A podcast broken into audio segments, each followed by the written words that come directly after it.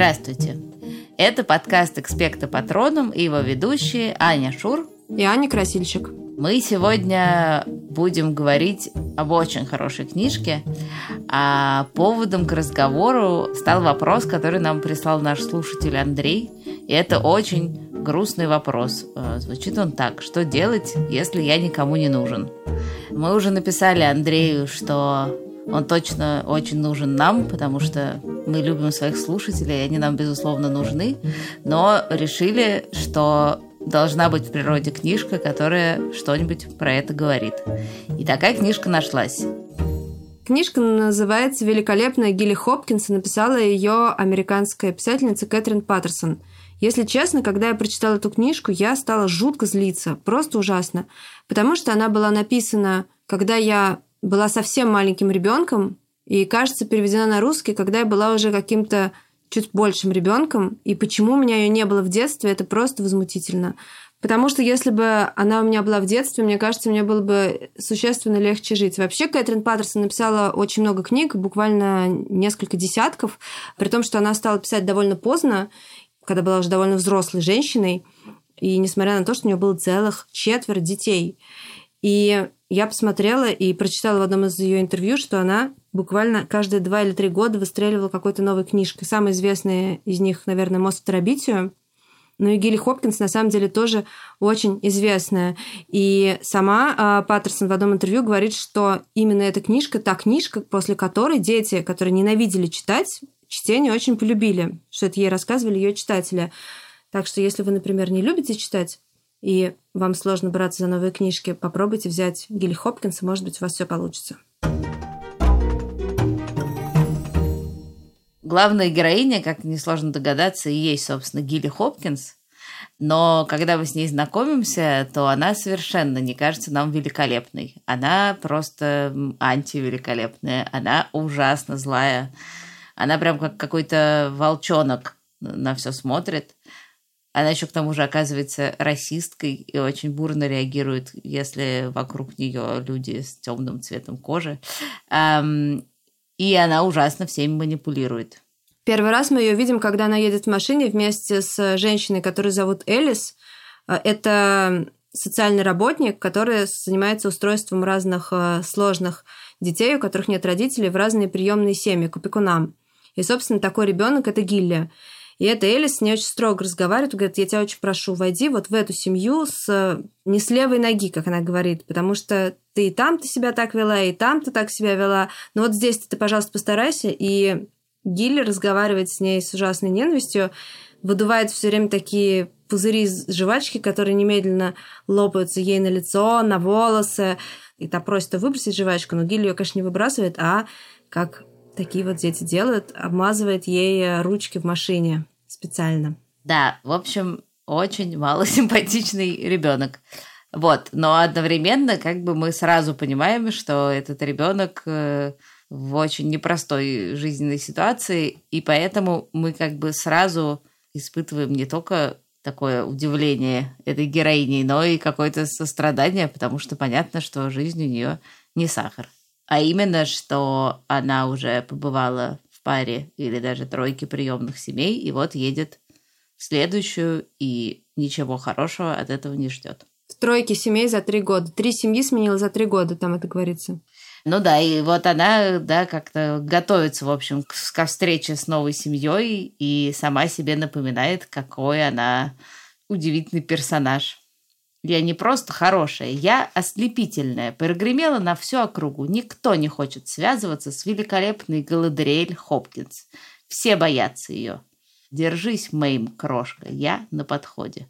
А Мэйм – это имя ее будущей опекунши, потому что ее зовут Мэйм Троттер. Она еще пока даже не видела в глаза, но она уже действительно готовится с ней воевать.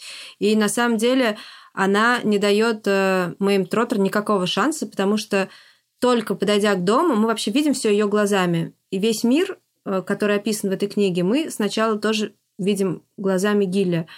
Забор какой-то уродливый и некрасивый, дом старый, какой-то почерневший, сама Мэйм Троттер, чудовище, толстуха.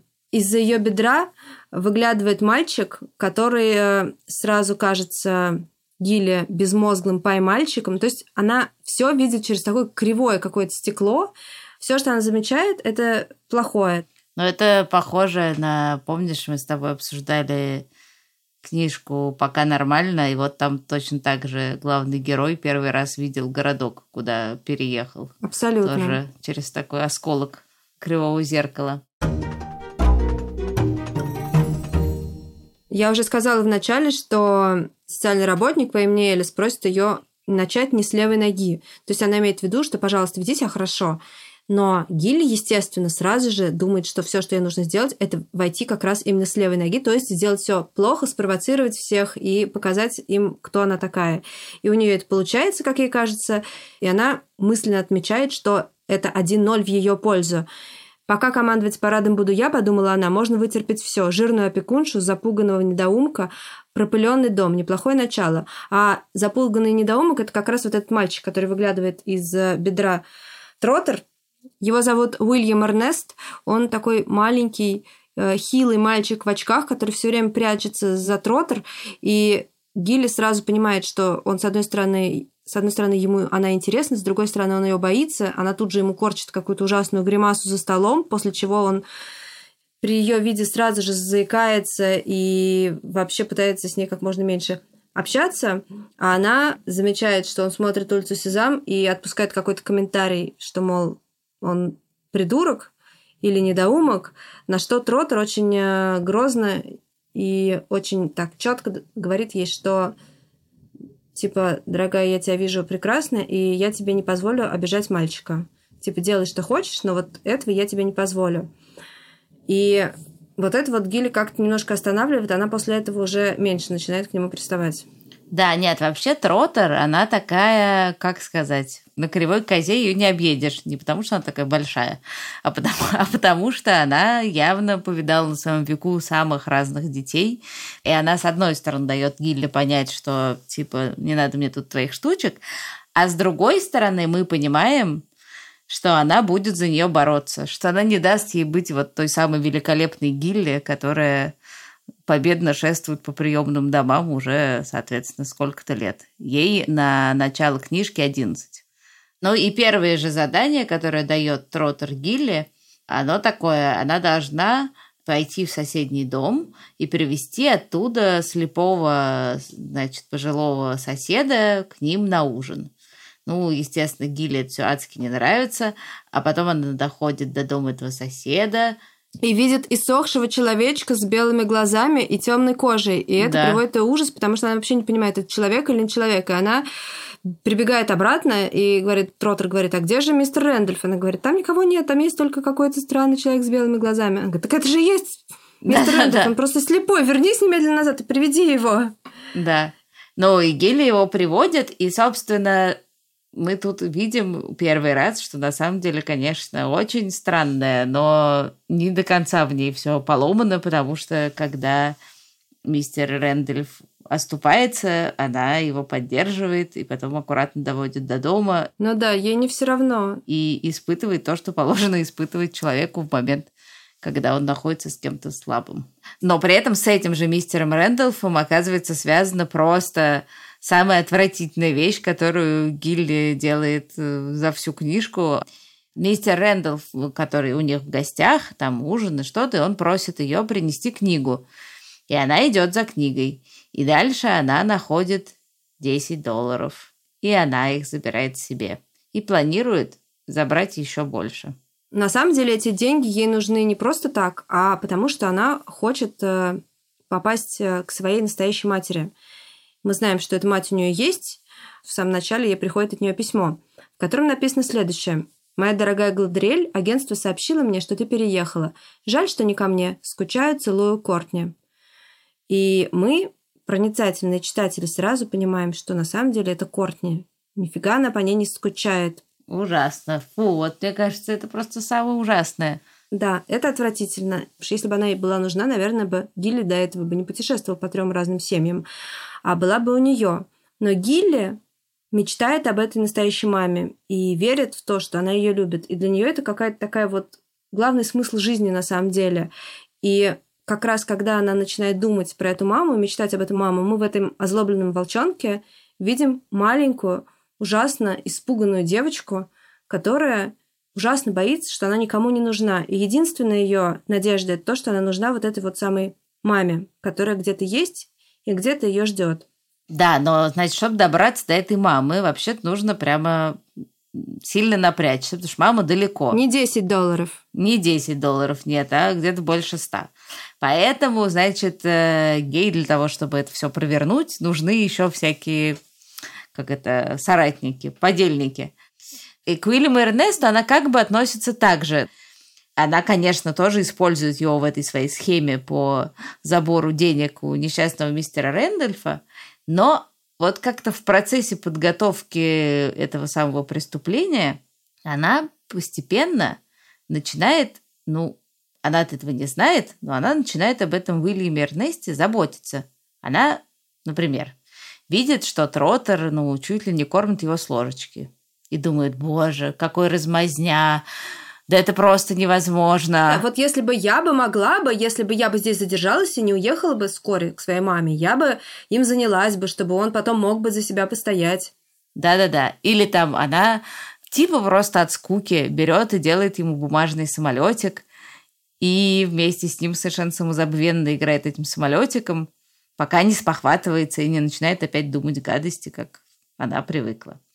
Или, например, она его учит давать сдачи потому что какой же подельник из человека, который не умеет давать сдачи, а на самом деле потому что она беспокоится, что он такой хилый, маленький, забитый вообще.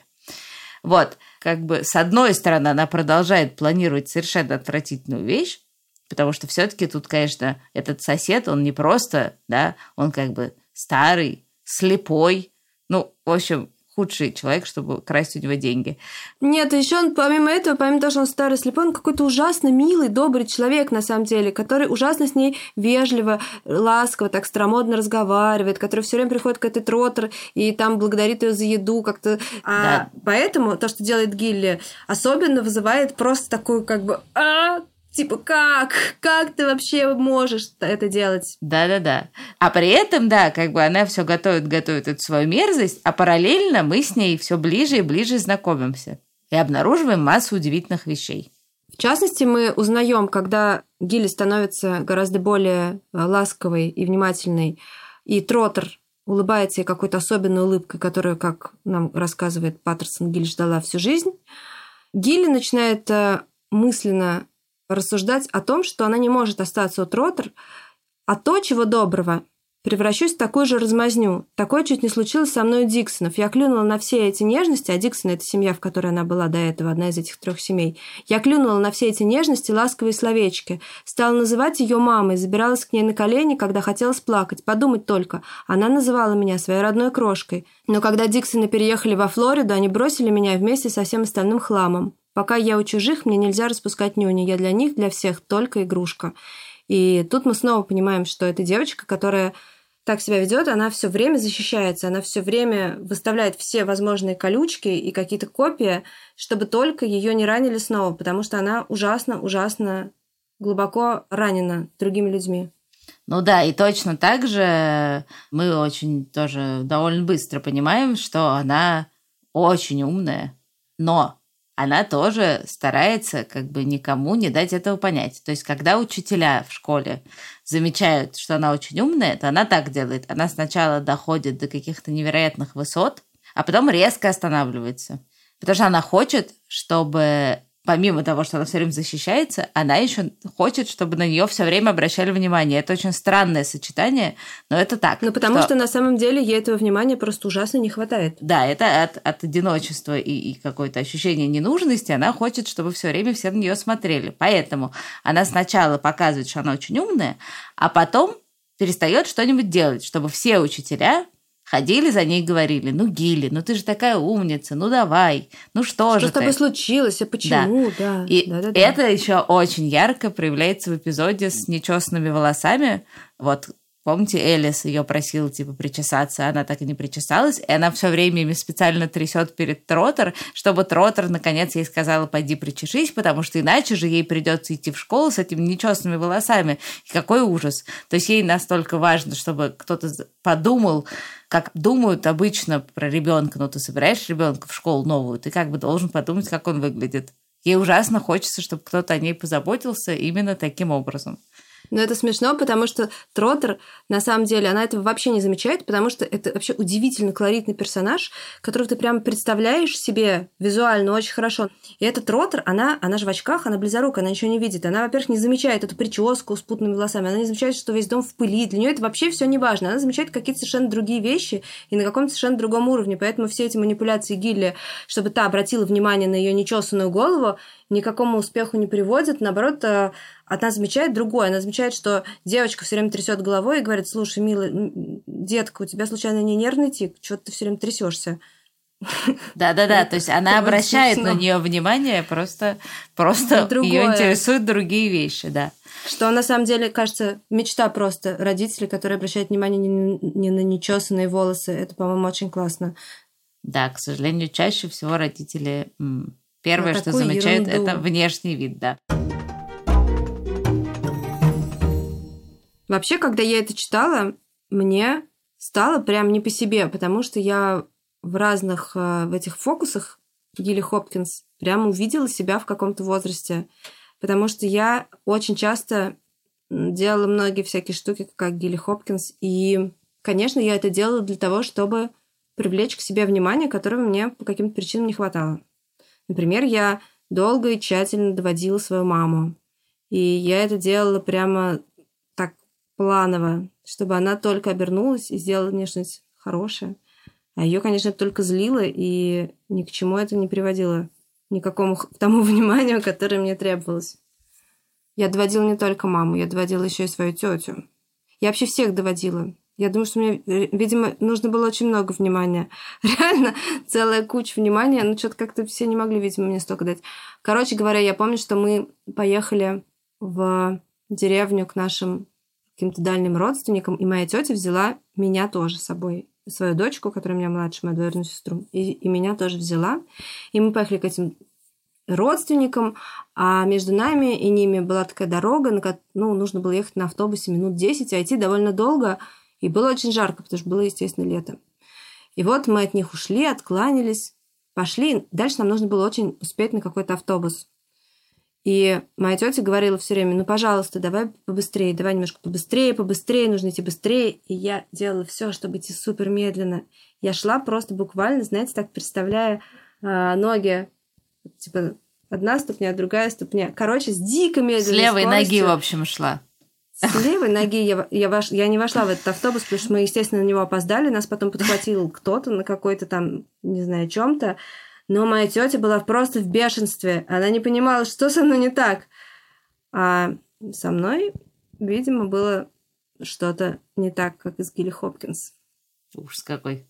А у тебя из детей так никто себя не вел ужасно, как я?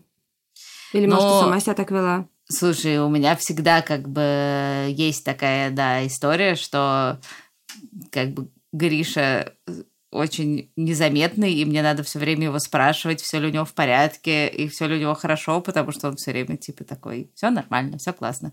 А Петя... Гриша младше. Гриша Если младший, да. забыли. да, а Петя э, как бы обращает на себя внимание. Ну да, типа есть всякие простые способы, типа мы живем очень высоко, и я очень боюсь, когда у Пети настежь открыто окно, и он туда, значит, перегибается, и как бы я понимаю, что в целом Петя уже взрослый, и ничего не произойдет, но когда я захожу в его комнату, и там настежь открыто окно, и Петя перегнулся туда вниз, чтобы покурить, э, я тут же немедленно, конечно, впадаю в раж, и мы немедленно страшно ссоримся.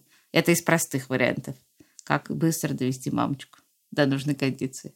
В общем, долго ли, коротко ли, как пишут в русских сказках, Гилли в итоге собирает эти деньги, потому что она обворовывает не только прекрасного мистера Рэндольфа, фу, но и еще больше фу, Тротер, потому что она видит ее раскрытую сумку, она только что получила какие-то специальные деньги от какого-то типа пенсионного фонда или кого-то. Мне кажется, может быть, она на нее и деньги и получила. На нее, кстати. на нее, да, это именно ровно то пособие, которое она получала на этих э, приемных детей, чтобы о, о них заботиться. В общем, она достает эти деньги, собирает чемодан, и несмотря на то, что тут же высовывается откуда-то Уильям Эрнест и говорит, не, не уходи. Она говорит, типа, мне очень нужно уйти, и уходит.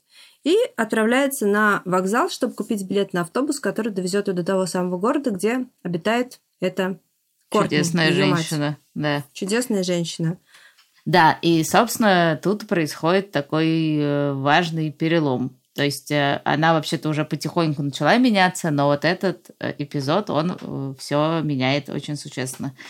Вообще-то Гилли очень маленькая девочка. В смысле, ей 11, и она так и выглядит. И когда на вокзале или автобусной станции она начинает покупать билет, то у продавщицы возникает, или у продавца, я не помню, возникают... У продавца. У продавца Кстати, возникают... это очень напоминает, напоминает кое-какую сцену из доклада о медузах, потому что там происходит ровно то же да, самое. Да, да, да. Абсолютно ну, то же самое. Да, в общем, обычно взрослые, когда видят э, каких-то очень маленьких детей, которые собираются куда-то очень далеко ехать без взрослых других, они как-то удивляются. Немножко удивляются. Да, так Да, и да, тут. да, да, да. И, соответственно, это Гилли попадает в полицию, за ней приходит Тротер, и дальше происходит такая очень мощная сцена, потому что полицейский начинает сомневаться, а может быть, этой девочке в ее приемной семье действительно было очень плохо. Может быть, она не случайно решила сбежать. И, может быть, не стоит ее вот так вот за здорово живешь отдавать, значит, вот этой вот э, женщине, которая за ней пришла. И дальше действительно происходит какая-то совершенно душераздирающая сцена. Приезжает Тротер, и она говорит, вы что, думаете, я разрешу арестовать моего ребенка? Может, это к лучшему, тихо сказал Райан. Райан это полицейский. К лучшему? Это как понимать, что у вас на уме? Похоже, она не очень-то хочет возвращаться к вам, миссис Тротер. И я не знаю... О, Господи, вы не знаете. О, Господи! Гилли никогда не слышала, чтобы Тротер так разговаривала. Она посмотрела на заплывшее, убитое горем лицо. Боже милостивый, что же мне делать? Гилли, Гилли! Уильям Эрнст бросился к ней через всю комнату и стал колотить кулаками по ее коленям. Пойдем домой, Гилли, пожалуйста, пойдем домой, пожалуйста. На белой шее напряглись и проступили синие жилки. Лед в ее замороженном мозгу раскололся и тронулся. Она встала и взяла его за руку.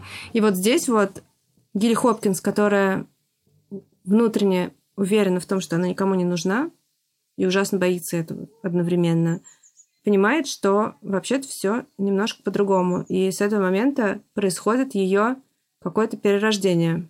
Потому что через некоторое время мистер Рэндольф Заболевает ужасным гриппом, да. Да-да-да. Э, Очень близкая нам сегодня всем тема. В общем, да, то есть перерождение произошло, а дальше, как писатели часто делают, э, да, как бы мы видим, как герой изменился душевно и что от этого происходит, потому что Гилли, та самая вредная, противная, озлобленная девочка, которая всех ненавидит, становится просто настоящей Ангелом. да, таким просто лучшей медсестрой на свете. Она, и потому что, естественно, заболевает мистер Рэндольф, он у них все время А ужинает и вообще остальные. тусуется, поэтому заболевает Тротер, заболевает э, Уильям Эрнест, и только Гилли, закаленная в боях, совершенно не заболевает и начинает за всеми ухаживать, варить им бульоны и что-то, и что-то, и ну просто становится совершенно я бы не сказала другим человеком. Видимо, она становится тем человеком, которому должна была бы быть, если бы жизнь все время ей не организовывала ей какие-то ужасные препятствия и обстоятельства. И ужасно интересно, потому что в этой книжке есть прям вот рецепт, написанный как в какой-то кулинарной книге. Что делать, если ты никому не нужен? Как только ты сам становишься кому-нибудь нужен, вопрос о том, что ты никому не нужен, сам собой отпадает. Да, и, возможно, она этого не осознает, но она полностью перестает думать про свою ненужность, потому что она начинает о ком-то заботиться. Не потому, что ей кто-то сказал, да, ты нам нужна, хотя это тоже произошло, но еще и потому, что вообще-то за это время, хотя она, может быть, не отдавала себе в этом отчет, она их всех очень полюбила. И этого старичка соседского, и этого малыша, который оказался, как она там говорит, совсем не такой тупицей, как она думала, и эту тротер странную. То есть, если мы вернемся вот к вопросу Андрея, что делать, если ты никому не нужен, то ответ, который дает эта книжка, он такой, ты как бы присмотрись внимательно тем, кто вокруг. И подумай, кто нужен тебе. И, возможно, если ты об этом ком-то начнешь заботиться и как-то ему помогать, и вообще обратишь на него внимание, то, возможно, этот вопрос исчезнет сам собой.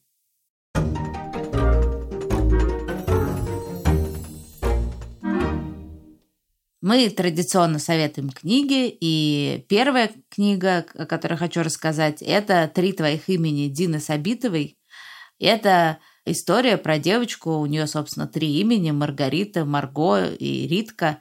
У нее грустная такая судьба, она осталась без родителей, она ищет новую семью, и на этом пути с ней происходят самые разные события, она сталкивается с разными сложностями, но главное, что она ужасно крутая, сильная и интересная. И читать про нее очень здорово. Еще мы хотели вам напомнить о такой книжке, которую вы, может быть, забыли с детства. Она называется «Винни-Пух и все-все-все». На самом деле, вообще-то кажется, что она не такая уж детская. Почему-то принято считать, что она для маленьких детей. Может быть, из-за мультика, который все смотрят, когда им года три или четыре. Но на самом деле это такая очень взрослая философская книга. И если подумать о том, что происходит с разными героями, а, можно заметить, что происходят с ними такие вполне себе вещи, характерные для взрослеющих людей или даже взрослых людей. И вот такая тема одиночества и никому не нужности очень четко прослеживается в истории с Осликом и АИА. Мне кажется, что здорово попробовать перечитать Винни-Пуха в таком уже сознательном возрасте. Третья книжка «Я не верю в монстров». Ее написал Луис Сашар. Может быть, вы уже прочитали его прекрасную книжку «Ямы», которую мы советовали. А эта книга, она про очень-очень такого злобного двоечника. И он всех обижает, и все его не любят, и он такой прямо ужасный, ужасный, ужасный в школе. А на самом деле он совсем не такой. И мне кажется, это такая книжка, которая помогает понять, что очень часто люди, которые со стороны кажутся просто совершенно неприступными в своей злобе, э, на самом деле гораздо более симпатичные, чем кажутся. На этом мы подошли к концу. Мы с вами прощаемся. Это был подкаст «Экспект Патроном». Слушайте нас э, в Apple подкастах, э, в Google Play, в Кастбоксе, Яндекс Музыке и на всех остальных платформах, но лучше всего слушайте нас в приложении «Радио Арзамас» в детской комнате. Там есть очень много всего интересного. Не забывайте писать нам письма по адресу arzamas.sobaka.arzamas.academy и отзывы везде, где их можно написать. Нам Ужасно интересно читать ваши письма и ужасно приятно получать ваши отзывы. Уже 340, 340 Их отметок, уже 300, у нас уже 340 отметок в Эпле. Это очень приятно. Спасибо. Мы благодарим э, редактора Асю Терехову, звукорежиссера Павла Цурикова, композитора Михаила Соробьянова, фактчекера Надежду Богданову и расшифровщика Кирилла Гликмана. Пока. Пока.